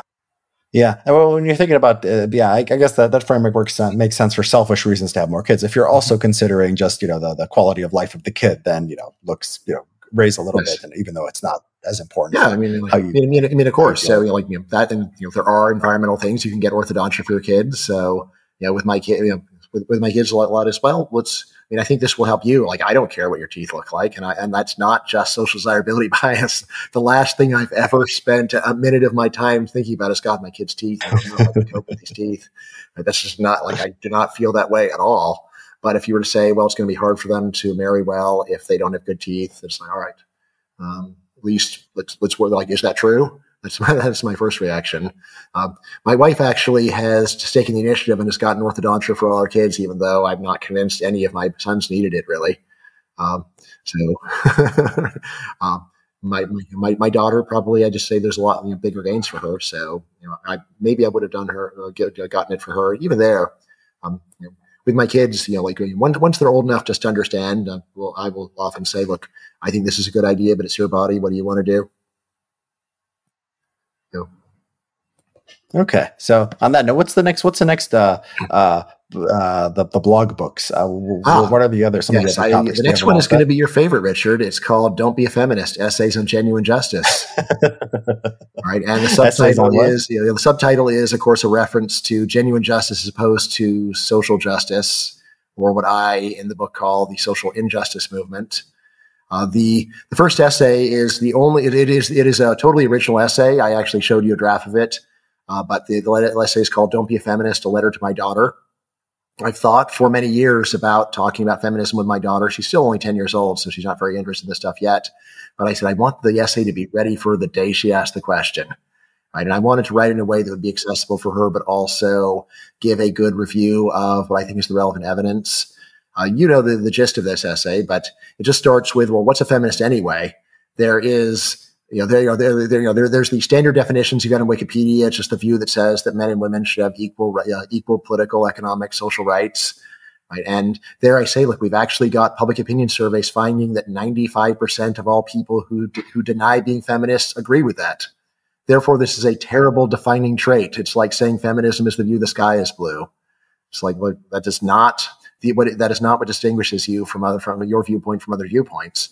So I propose that the real defining trait of feminism is the view that society treats women less fairly than men. And uh, and you know, just you know, intuitively, like if you just think about you know any feminist you've ever met, if you were to say, "So, do you believe that society treats women less fairly than men?" I think you would get about ninety-five percent affirmative on that, at least. And on the other hand, out of people who say they are not feminists, you know, I think you get ninety-five percent of either. I don't know, maybe somewhat, or just no. Right. So I think this is really the very the very distinguish, distinguishing question on being a feminist or not being a feminist. And then from there, I say, all right, well, when we put it that way, then it's really an empirical question of how does our society actually treat men versus women? And there's, of course, a standard list of the ways that society treats women unfairly, supposedly. And I have that list. So, you know, they get paid less, they're doing worse jobs. And then I point out there's also a much less discussed list of society, ways in which society seems to treat women, men a lot less fairly than women. Things on child custody or conscription, right? Or uh, the percentage of uh, percentage of men who are in prison. And that's one where you know, I'm hoping it will immediately lead readers to say, well, wait a second. Isn't it the case that 90% of people in prison are men because men just commit so much more and much more serious crime? And like, yeah, they do. And once you're willing to admit that kind of argument into this discussion, we are going to apply it to every single one of the complaints and see how well they actually stand up right? And so I spent a lot of time going over the evidence on those and just saying, in the end, it really doesn't look like there is overall much of a difference in the way that modern Western societies treat men versus women in terms of any plausible measure of overall fairness. And then from there, there's a question like, why do I care so much about my daughter's opinion on this anyway? And that's where I say I do think that having this false view that women are being treated very badly isn't, you know, first of all, bad for the believer. I think it does wind up filling you with antipathy and self pity. But I say also, I don't want you to be an unfair person. I don't want you to be someone that is blaming other people for what's wrong with your life when it, it is up to you in order to go and make your life work. And of course, I also don't like the idea of a ideological movement turning you against your father and your brothers who have always taken wonderful care of you, as I'm confident my daughter will agree. Right. So you know, my daughter's 10. Like, at least at this age, her view of me is as favorable as I think I deserve. Highly favorable. And sometimes I say now, like, when you get a bit older, there's going to be people in school that are going to try to turn you against me and say that your dad is terrible. And she's like, that's ridiculous. And I say, well, like, I think it's going to happen. And she's like, no, like, like, anyone who says that is terrible. And I'm like, well, you go, girl. But uh, I, I want, I want to be ready. Uh, so that's the lead essay in that book. And then there are a bunch of other pieces that I've written more in the last few years about the way that the so-called diversity inclusion uh, movement works. I have one on the uniformity and, and, and, and, exclusion movement, which is, I think what it work, is in practice. I have another one that I like quite a lot on just comparing the McCarthy loyalty oaths to the wokeness oaths that schools are trying to impose on professors and is pointing out that the McCarthy oaths were very mild compared to what they're trying to ram down our throats now. No. And you know, the McCarthy oath, those, it, it like, it, it, all they're required to say that you are not a member of a group that was dedicated to the violent overthrow of the U.S. government. That's all that you had to say. Right? That's what those cases were about. All right. So, you know, the Communist Party USA was, of course, was such a party. And so you'd have to deny that you were in that party. But there was nothing in those loyalty oaths that would preclude you from just being a philosophical Marxist Leninist who didn't belong to a group much less a Marxist or a communist or anything else. Uh, didn't require you to actually sign on to a whole worldview. Uh, on the other hand, the kinds of stuff that I get from my from my university, uh, where they say, you know, you know, anti-racism will be the foundation for every for every policy, every course, everything that's happening at this university. I'm like, hmm, does this mean that you're going to go and edit my syllabus? Uh, like, what's the plan here? Um, you know, so far nothing's happened. Hopefully, it never happens, but it does make me wonder. Like, like are they going to try to go and crush me? Right. Um, so there's you know, also there's going to be part of that book, uh, the, the, that the part called "Being Beckerian," where I just talk about the work of Gary Becker on discrimination and applications of it to a wide range of social social issues, some of which Becker might have uh, even backed away from. But uh, you know, I'm sometimes you feel like you're a better, you know, better Beckerian than Gary Becker himself, or you're a better advocate of a view than the original person. The original person still is kind of tied to older ways of thinking, but you can say, "No, you've really shown us the way." You know, there was a uh, there was a, a, an interesting article in Forbes in the early 1990s. It was actually written, funnily enough, by uh, Peter Brimelow, the guy who writes uh, v, who mm-hmm. runs VDare now, and yeah, uh, Alien Nation, of course. Yeah, and it, it's really funny because the, the, it was about it was actually a good article. It was about the anti-discrimination laws and their costs on corporate America, and mm-hmm. they interviewed Gary Becker, um, and they asked him a few times, and it, it, just seemed like the tone was like he agreed with like Brimelow's like anti, you know, anti the civil rights stuff, but he like was like too afraid to say anything. it really, you could, it really comes out in the other that he, he really was, he, it like, you know, you, you apply Becker, you know, his writings, his principles, um, you know, and then like he just sort of doesn't want to go with it. And then like in the article, they're like, oh, a, a, a professor who's less afraid is like Richard Epstein. And they go into Richard Epstein. Richard Epstein just has these quotes about like how terrible and stupid it all is. So it's an interesting article. You, you could find it online if you're interested. Oh yeah. Yeah, the uh, the uh, the the social ju- the the social ju- so the the first book is about so this book is about social justice generally. The um the uh uh the um it, it's interesting because like do men do we treat men and women you know uh do we treat one more fairly than the other because it's like um what you're talking about statistical discrimination so that exists right men are treated mm-hmm. as more violent and so like if you you know, if you frame the question, you sort of have to establish whether you think statistical mm-hmm. discrimination mm-hmm. against uh, individuals based on the group characteristics before you even have this conversation, if that's quote unquote unfairness, right? And you sort of have to set those terms. I don't think it is, but like, you know, if you do think that's unfair, then I think, okay, you have all these differences. But then even if you do that, um, you still have to say, well, men are treated also like based on their statistical categories. And then it's just sort of weighing, you know, weighing the like whose statistical discrimination ends up being heard more. But you know, the way I like to look at it is like statistical discrimination is fine. We should be okay with it in every circumstance. And if it's like, you know, we treat um, one group more criminal than the other, even though there's no crime rate differential, that we could say is an injustice, right? But mm-hmm. I think mm-hmm. just being discriminated against based on your membership of a group in sort of cost benefit terms, we all do that. I mean, you're a George Mason professor. Mm-hmm. I'm, you know, a, a, young a young male. I mean, people are treating us like our based on our characteristics all the time, and it's it's mm-hmm. just it's just logical. I mean, it's just you know, it's just uh, what, a, what rational agents would do and have a right to do. Right. I mean, I would amend that just a little bit in the sense of suppose that at a very token cost, you could get the individuating information and then you wouldn't need to rely upon statistics anymore. And you say, yeah, well, I could actually spend 10 seconds to go and double check this, but I'm just going to go and screw you over because you're a man. Say, all right, that's, that sounds pretty, pretty bad but yeah, but it's, it's one where you like you you need to be mindful of like how what would the cost be to this person of actually going and finding out what's going on at the individual level. If it's an enormous cost, then I'd say you're exactly right. It's just unreasonable to expect a person yeah, who was walking, who walking, walking down, walking alone into the scary area of town to say, well, I don't know for sure that this guy's going to attack me, so I better assume not.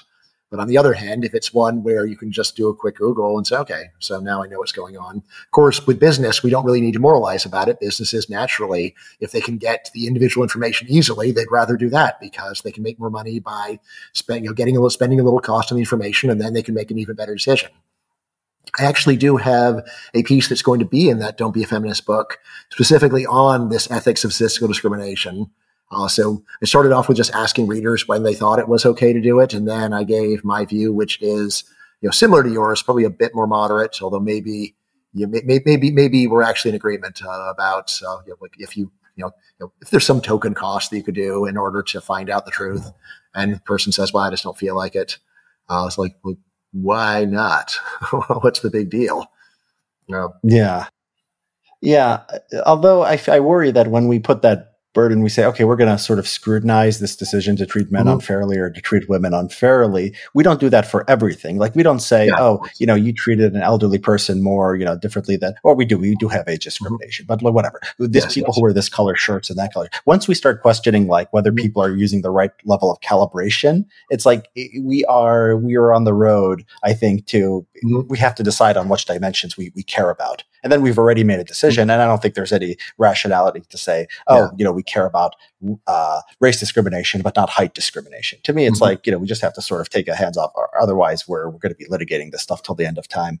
Yeah. I mean, you know, you and I are definitely of one mind on the evil of these laws in terms of, pers- in terms of personal behavior.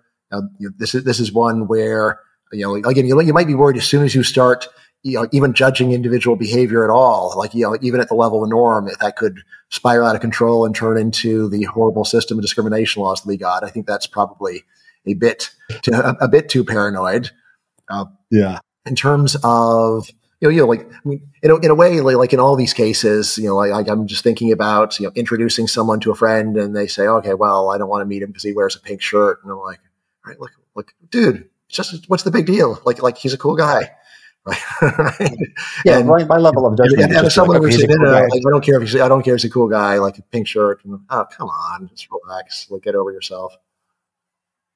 Yeah, yeah, and I would say it was weird, and then then like any other characteristic, it would just be it would just be weird. It would not be like a moral, you know, a strong moral uh, condemnation. It would just be, you know, that that's the way I would I would prefer to just see all these things uh, in a similar way. Mm-hmm. Um, but that's interesting. Are you the so the book is about social justice stuff more generally? It's but the title is going to be uh, "Don't Be a Feminist." Yeah, don't be a feminist. Essays on genuine justice. So you know, don't be a feminist is the lead essay, but it's sort of you know, all of my previous essays relevant to these you know relevant to these issues. Anything else new in there, or just that essay? But so yeah, so that's you know, so you know, the "Don't Be a Feminist" is the one new essay, and then again, like you know, the main value that I see myself providing with these books is I go went through 17 years worth of posts picked out the top 5% and then organized them. And also, you know, like even in the order that they appear in the book, I tried to make them build on each other, tried to get good pacing. So, uh, that's what that's what I have in mind. And, you know, you know, just realize that you know, like you know, yes, you know, someone who is totally free to go and just read all my old blog posts with, without paying anything. But I do think that if you no, I'm not, I'm not making a case for that. I, think, think, you know people like like when who like my work.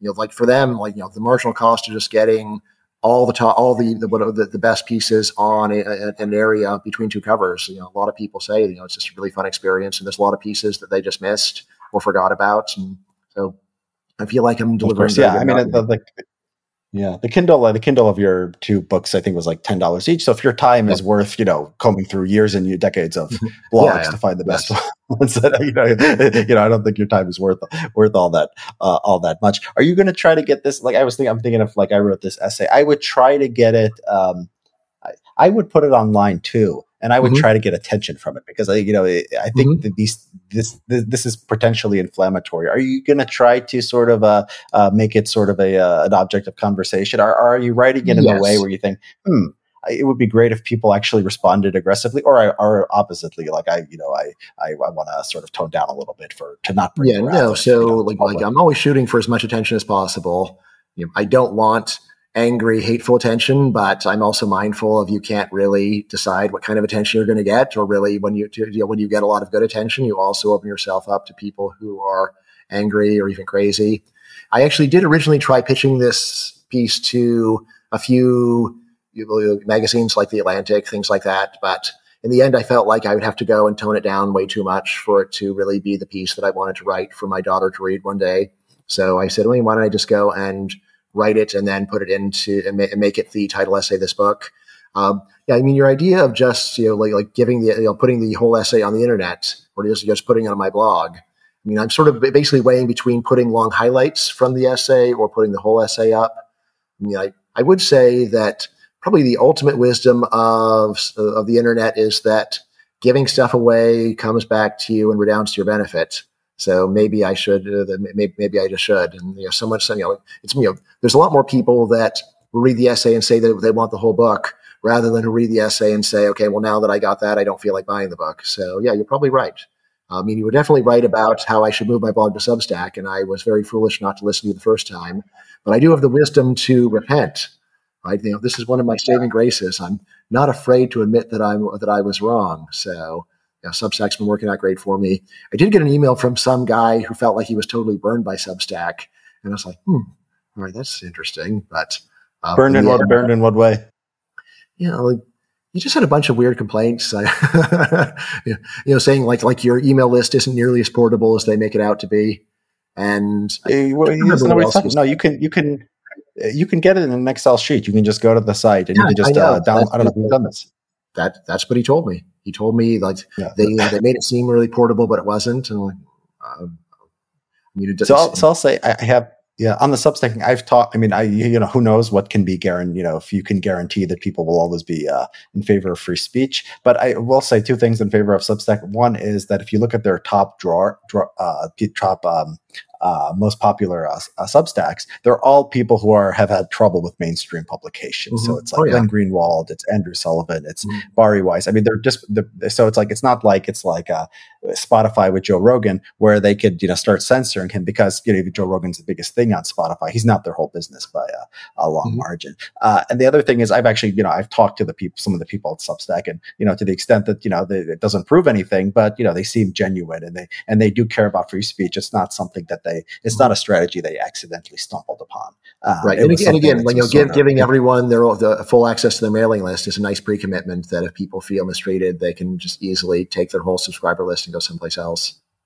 Yeah, ex- exactly. So Okay, yeah, so I yeah, so I would I mean, so yeah, as far as like editors in the Atlantic and toning stuff down, I've written a lot of op-eds in recent years. I've written a lot of substacks. My substacks get, you know, orders of magnitude more attention than uh, op-eds. It makes me think I, I have a better inclination than most, even, even uh, than your news editors. Even than, even than your Newsweek pieces. Oh, even more than New York Times and Washington Post. I mean, the the uh, so, you know the best performing Substacks are way better than the best uh, op-eds, even in the even in the most hmm. important hmm. newspapers. So uh, yeah, I, I, mean, I think I I don't know what it is. I mean, maybe I maybe I'm just better without an editor, or maybe it's just you know I uh, you know the things I write. I mean, like no editor is going to take some of the stuff. It's like it's often I'll be I'll think the you know the best mix is like four thousand words, which is like some mix of stream of consciousness plus jokes plus serious analysis. Like you know a good Substack will often be that. And you know mm-hmm. who's going to publish that? That doesn't really fit into mm-hmm. anything. But sometimes you know I strike gold, and you know you're a creative writer and a good writer, so I think you know you you're you're in a place where you should be writing Substacks. You shouldn't be you shouldn't be pitching uh, as many mm-hmm. op eds. Hmm.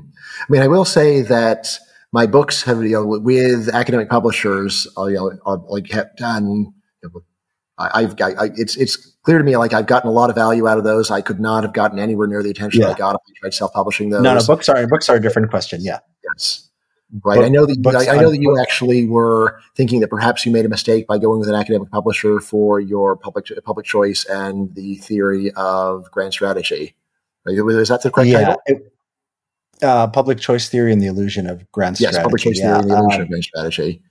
Um, yeah, it, it, ended up being like 150 bucks and sold. You know, it, was it sold better than just about any 150 dollar book you know that I could find. it was uh, uh, it was on the list, and it would like list top political science books, and every other political science books is like ten dollars or like twenty dollars or thirty. Yeah. In the top hundred, it was like the only one priced in ridiculous amount. So it didn't mm-hmm. sell great, but it sold great for its uh, mm-hmm. uh, price, and you know that's that's the compromise I had to make because I, I published it before I you know could get real book deals, and now you know that that won't be a problem. So I'll, I'll have uh, in the future uh, uh, appropriately priced books that hopefully hopefully will do very well. Yeah, I still recommend writing books because books a book is a is you're sending a message to the world that okay, I can write a lot of substacks, I can write a lot of tweets, I can write a lot of articles.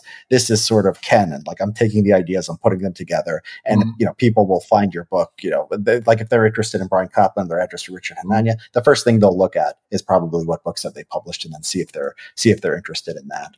Right. And then, you know, then the signal is important. So getting this outside certification from some high status source, it's easy to pretend like that's not important, but it is.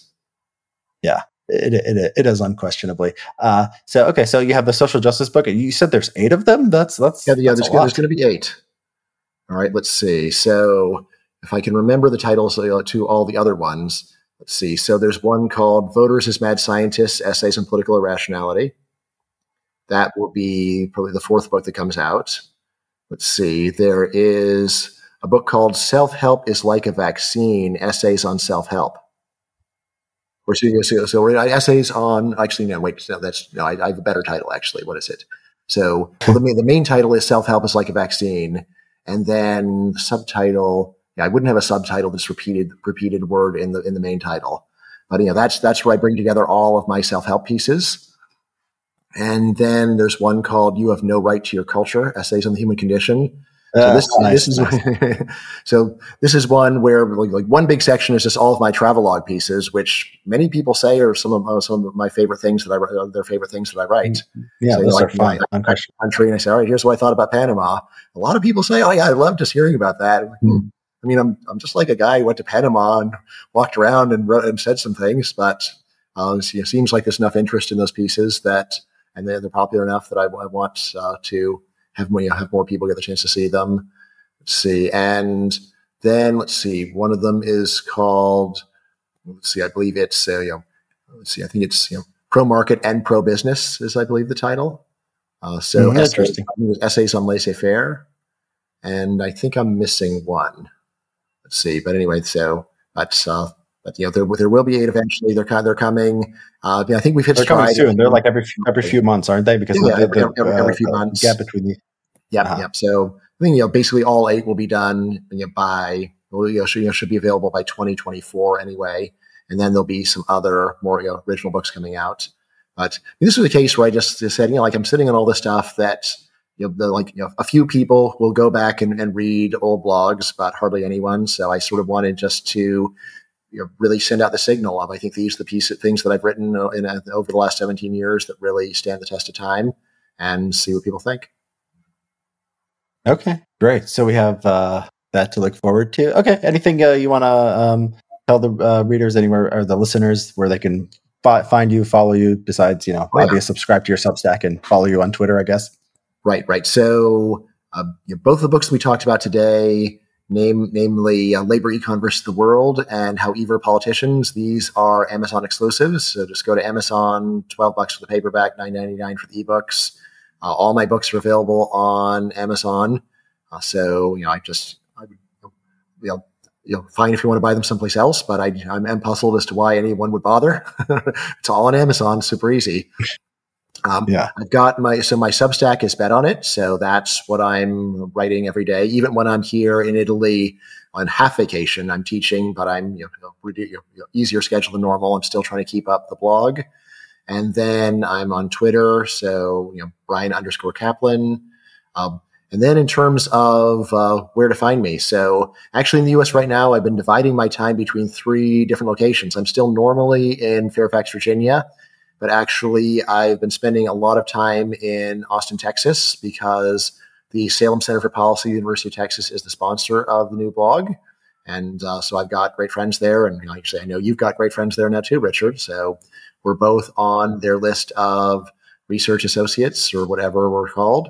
And I've also been spending a lot of time in uh, Tennessee. I'm um a uh, you know I'm, I'm my you know, visiting professor at uh, Middle Tennessee State University which is right next to where my older sons go to school, Vanderbilt University. So I've got some former students who are professors at MTSU, and I've been spending a lot of time hanging out with them uh, this past year and probably will for the next few years to come. So basically, if you want to meet up in person, I'm in DC, I'm in Austin, I'm in around Nashville. Uh, and of course, also when I'm traveling, I normally announce it. Uh, my if you t- go to Twitter, my pinned tweet is one just saying, if you ever see me in public, please introduce yourself making friends is working out swimmingly for swimmingly for me so far. Right now, you can imagine what the worst people on Twitter immediately wrote back to that.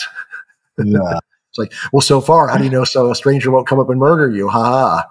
It's like, man, you people are terrible. yeah.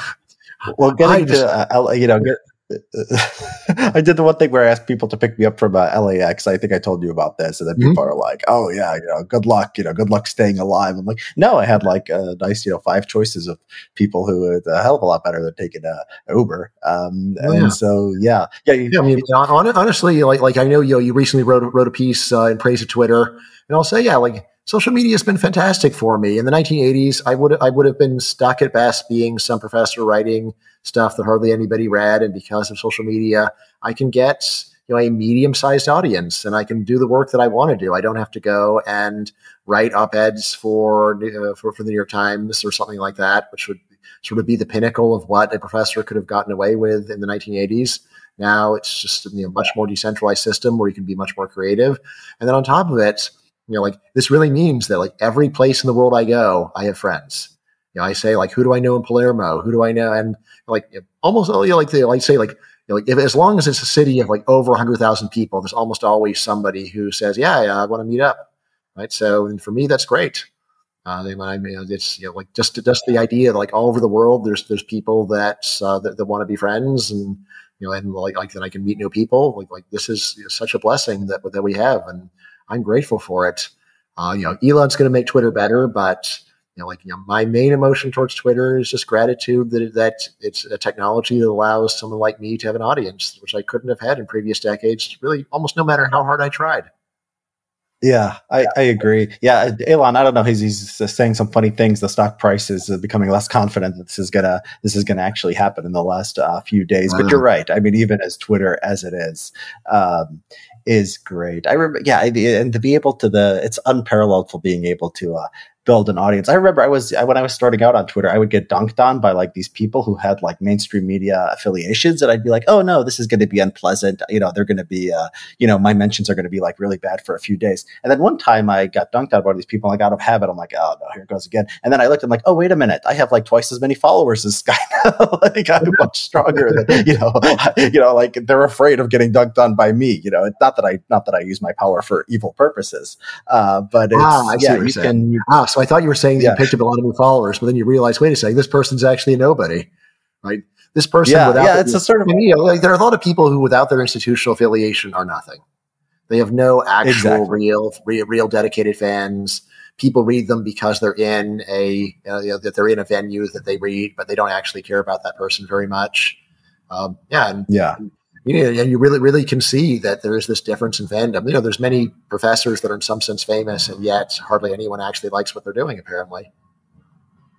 Yeah, exactly. I mean, I think that it's become a, a big thing. I mean, the, the, people have become increasingly mediocre because the people who have talent to actually build an audience on their own, there's so many options for them to just set up a Substack or or whatever. And sort of the people who are left behind at the not that there aren't great some great writers left, um, but you know, there's there seems to be more positions at like legacy institutions, and there are like people who are mm-hmm. saying original, inter- interesting things. So mm-hmm. a lot of these people are extremely mediocre and uh, and uninteresting. So, yeah, you took that question. You know, where can people find you more literally than I expected. I thought you just were going to say, I don't know, something that's great. I mean, that's great that you're open to meeting people. I, am the, I'm the same way. I mean, people reach out sometimes like, oh, you must get a hundred of these requests a day. Like, not really. I mean, I'm not, not that famous. It doesn't happen that often. I can meet everyone who reaches out to me and it's not that big of a drain of my time uh, up until this mm-hmm. point. So it's, uh, yeah, people, sh- people shouldn't hesitate, uh, on, on those things.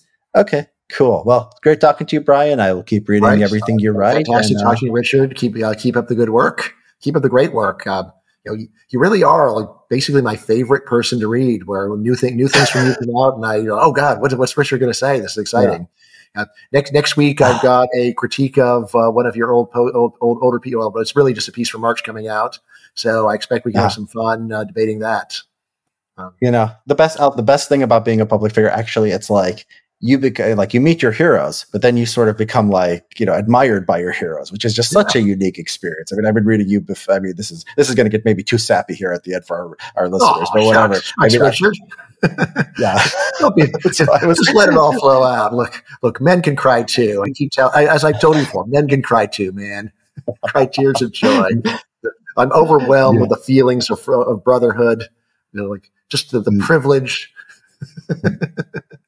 too much too much pride. But I'll say, you know, like if so if these people I read for a decade, I read you, I read Robin Hanson, I read Tyler Cowen, I read, you know, Steven Pinker, and then it's like, you know, I become my own writer, and then they're, you know, they're heaping the same praise right back at me. That's, you know, that's that, you know, how many people have had that experience. So I'm grateful, grateful for you, grateful for our friendship. And um, yeah, until next time.